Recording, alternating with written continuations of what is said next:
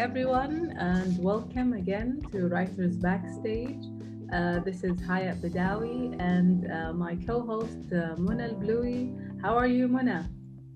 Hello, Hayat. How are you? I'm okay, thanks. Uh, it, it's getting warmer, like the the atmosphere around us. I think. Uh, yeah. You know, uh, winter is almost over now, so. Yeah, thank God. Actually, I, I can't wait for spring. I love spring. Yes.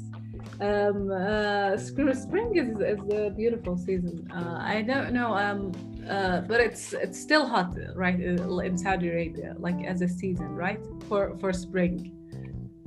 Yeah, but uh, it's a time where you don't, you know, um, use AC as much yeah. and you open the windows and the breeze is so you know amazing so yeah. even though it's short but yeah. still we have a beautiful few days of spring here yes definitely um, so today uh, we have uh, like two interesting topics um, i'm going to tell you about uh, arab american uh, or uh, the arabs in american cinema and then uh, muna would you like to tell us what you're going to talk about Yes, I'm going to introduce today's listeners to uh, Mikhail Naimi or Mikhail Naima, uh, who's uh, an Arab American poet.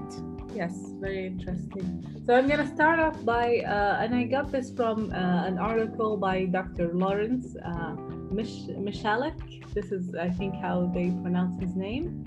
And it was uh, originally published in 2002 um, uh, and so it's kind of like an essay so i'm gonna try to read like the most important parts for you um, so he starts off by uh, uh, showing how a fiction stranger than truth the cinema arab and so he talks about the characteristics of arabs in the cinema and he says he, he starts off by writing uh, there's a proverb that says truth is stranger than fiction However, at least in the case of the Arab world, it's not really so. The real Arab world makes sense. Uh, it is the fictional Arab world, the world of novels, cinema, television, and other media that is strange. It includes the desert sheikh uh, abducting white women, the sorcerer on the flying carpet, the Arab oil tycoon, the tyrannical uh, potentate, the census belly dancer, the fanatical Islamic terrorist, and more. So these disturbingly negative images are deeply ingrained in American public culture. We learn from such images that the Arab is fundamentally different from us, and this has important consequences. So the short article, uh, in this short article, uh, he examines the stereotyping of Arabs in, uh, in one popular medium, which is the cinema and um, he looks at uh, the image of Arab in the movies and how it has changed in recent years, offering some thoughts about the causes of these negative images and what, if anything, can be done about it. And so um, he starts off by uh, cinema about Arabs, uh, talking about the succession of genres. So, cinema is undoubt- undoubtedly the uh, area of American popular culture that offers the richest and most detailed picture of American stereotype of Arabs throughout its historical development during the 20th century and into the new millennium. So Arab American cinema, I'm sorry, American cinema has been fascinated from its very beginnings with the idea of the Arab. Uh, Thomas Edison built America's first film studio in 1893 in West Orange, New Jersey, and one of his first films, designed for a coin operated viewer box, was The Dance of the Seven Veils. Veils. Moving pictures later progressed from viewer boxes uh, to theaters, spreading throughout the world, especially throughout Europe and the United States. So after World War I, with Europe in ruins, America moved into prominence in world cinema, a position it has never relinquished. And so um, he starts by giving up like uh, examples of uh, kind of um, uh, movies uh, or like genres of movies. So he starts off uh, with the Sheikh, and so he says Americans in the 1920s, or I'm sorry, he he writes Uh, Americans in the 1920s fell in love with exotic melodrama about sheikhs, such as The Song of Love, which is like 1923, A Cafe in Cairo, Cairo 1924, The Arab 1924, A Son of uh, Sahara 1924, and, and, you can see the years um, here, uh, The Desert Bride 1928, and others. Uh, the earliest and by far most famous of these is the Sheikh, and it's, it's very well known, uh, in which Rudolph Valentino plays an Arab who abducts a white woman, and this violates the established social order under which European men can have uh, native uh, women, but native men oversex, lusting after white European women must be thwarted. So the conflicts in Valentino movie finally finds a racist resolution when we learn that the Sheikh is not really an Arab, uh, but a European separated from his parents as a child. So that's one kind of uh, genre, I guess, the, the American cinema uh, was popular for um, portraying these Arab Arabs, uh, I guess, in the movies. Um, and then you have the uh, he talks about the genre of fantasy and magic. And so this genre includes movies such as The Thief of Baghdad, again 1924, Kismet 1920, 1930, 1944, 1955, and The Wonders of Aladdin, which is like 1961, uh, which presents the Arab world as a fabulous land of snake charmers, monsters, great wealth, half naked women, harems, flying horses, and the like. In this genre, Baghdad is a projection of American fantasies, a place where Western taboos are violated and where even the laws of physics are suspended for flying carpets, magical ropes, and cloaks of invisibility. So the thieves and adventurers who are the main characters of these magical movies are lazy, thieving, violent, and oversexed, but handsome and not without charm. And uh, did people believe that Baghdad was really like the movie?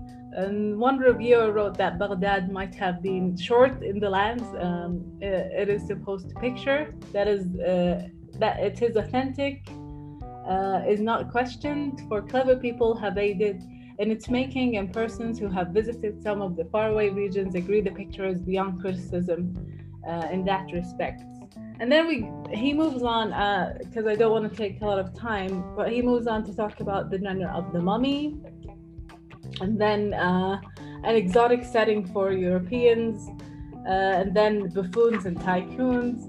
Uh, and then he goes on to talk about the Arab Israeli conflict and how that's portrayed in cinema too. But yes, I found this like article very interesting because it does show like the progress of the Arab image in cinema, and that's important because um, like Arab writers and Arab American writers are trying to fight these stereotypes uh, constantly. And I think uh, one way of doing that is highlighting how that picture has changed and it should continue changing for the better for Arab Americans. Yes, so now I'm uh, going to hand the mic over to Mona. M- Mona, yes. Uh, thank you, Hayat. Uh, so, so today, uh, dear listeners, we're gonna, you know, I'm gonna introduce you to uh, Mikhail Nuaima. He was a, a Lebanese author, uh, a philosopher, uh, and poet of the New York Pen League, who was born in Lebanon in 1889. Um, and in 1811, he moved to United States, where he attended the University of Washington, Seattle. After graduation, when he moved to he moved to New York, where he, along with Khalil Gibran and eight other writers, uh, formed a movement for the rebirth of uh, Arabic literature, which is the New York Pen League. He was the vice president and Khalil Gibran was the president. The Pen League, or Rabat al Qalabiya, was the first Arabic language literary society in North America formed by, first by two Arab American writers and subsequently reformed in 1920 by a larger group of Mahjari writers in New York led by Khalil Gibran, thus the beginning of the Mahjar uh, literary movement. The Pen League was dissolved following Gibran's death and uh, Nuaima's return to Lebanon, where he lived for the rest of his life and died at the age of 98 in 1988 in East Beirut. Uh, Naim's uh, poems are collected in a book called Eyelid Whisperings or Hams al in 1945, which contains a collection of meditative poems written in both Arabic and English. Naimi uh, was widely recognized as one of the most important figures in modern Arabic letters, composed poetry which focused almost exclusively on spiritual matters. Uh, the style of poetry that Naimi introduced to the Arabic reader uh, became later an influence on modern Arabic uh, poetry and poets. Uh, also, Naimi was a biographer of uh, Khalil Gibran. The first biography was published in Arabic in 1934, and it was later translated into English and reprinted in 1950. So, for today, I chose for you a poem titled uh, Autumn Leaves. Uh, it must be noted that uh, it, it, must be noted that this poem was originally written in Arabic, titled uh, Awraq al-Kharif. So, in Autumn Leaves, the poet says, Spread over the earth, O joy of the eye, ballroom of sun, O swing of the moon, O organ of night, and O guitar of dawn. Sign of the restless, art of the wayward, memory's total glory, the trees have cast you off. Dress our earth, touch leaf to leaf, the shadows of the lost. Then raise your head to the vast blue, the past will not return. And once you leave all friends behind, dance your heart to the caravan of fate. Touch leaf to leaf, cast no blame on branch, wind, or cloud. They cannot soothe, they cannot reply. Time is ripe with wonders, spreads a wake of ruins, stills desire, and does not heed a plea. Go on, blame no one back to the arms of the earth. Turn the wheel once more, Forget your faded beauty, the past will not return. How many roses before you bloomed, and how many had did fade? Do not be afraid. Fate is not at fault. the jewel we have lost, we will find again in the grave. Go back to the arms of the earth. And the, you know, uh, and that's uh, that's uh, the uh, poem. Um, it's uh, noted to you know uh, it's interesting to know that this is a symbolic poem about acceptance about about accepting human condition of age and time and of our mortality it's a beautiful poem and the original in arabic is even more beautiful it was even turned into a song sung by none other than the jewel of lebanon jarat al-qamar herself Fairuz in a song titled Tanathari and uh, that's what I have for you today. Hope you enjoyed it. Uh, back to you, Hayat. Yes, thank you so much. I know, um, like uh, Naima, he has like uh, he wrote the book of Mirdad, and uh, it was originally written in English, and then he translated it into Arabic. It's interesting to see like the like how they uh, use like language differently. In, initially writing in English and then translating it into Arabic. that's I found that really interesting kind of reminded me of uh, Beckett um, when he wrote uh, uh, what was it? Uh, find, uh, Waiting for Godot. It was written in. It wasn't written in English. It was written uh, in another language, then translated, I guess, or the other way around. But interesting, yeah. Yes. Yes, thank you so much. That was so nice, um, and it was good to hear about like one of the founding fathers again. Uh, and I think it's always good to remind our listener, listeners about uh, these very well known, uh, I guess, Arab American writers. Uh, and uh, yes, uh, please look for more um, episodes from me and Mona and enjoy listening to our podcast. and see you next time. Thank you, Mona. Thank you, Hayat. See you all next time.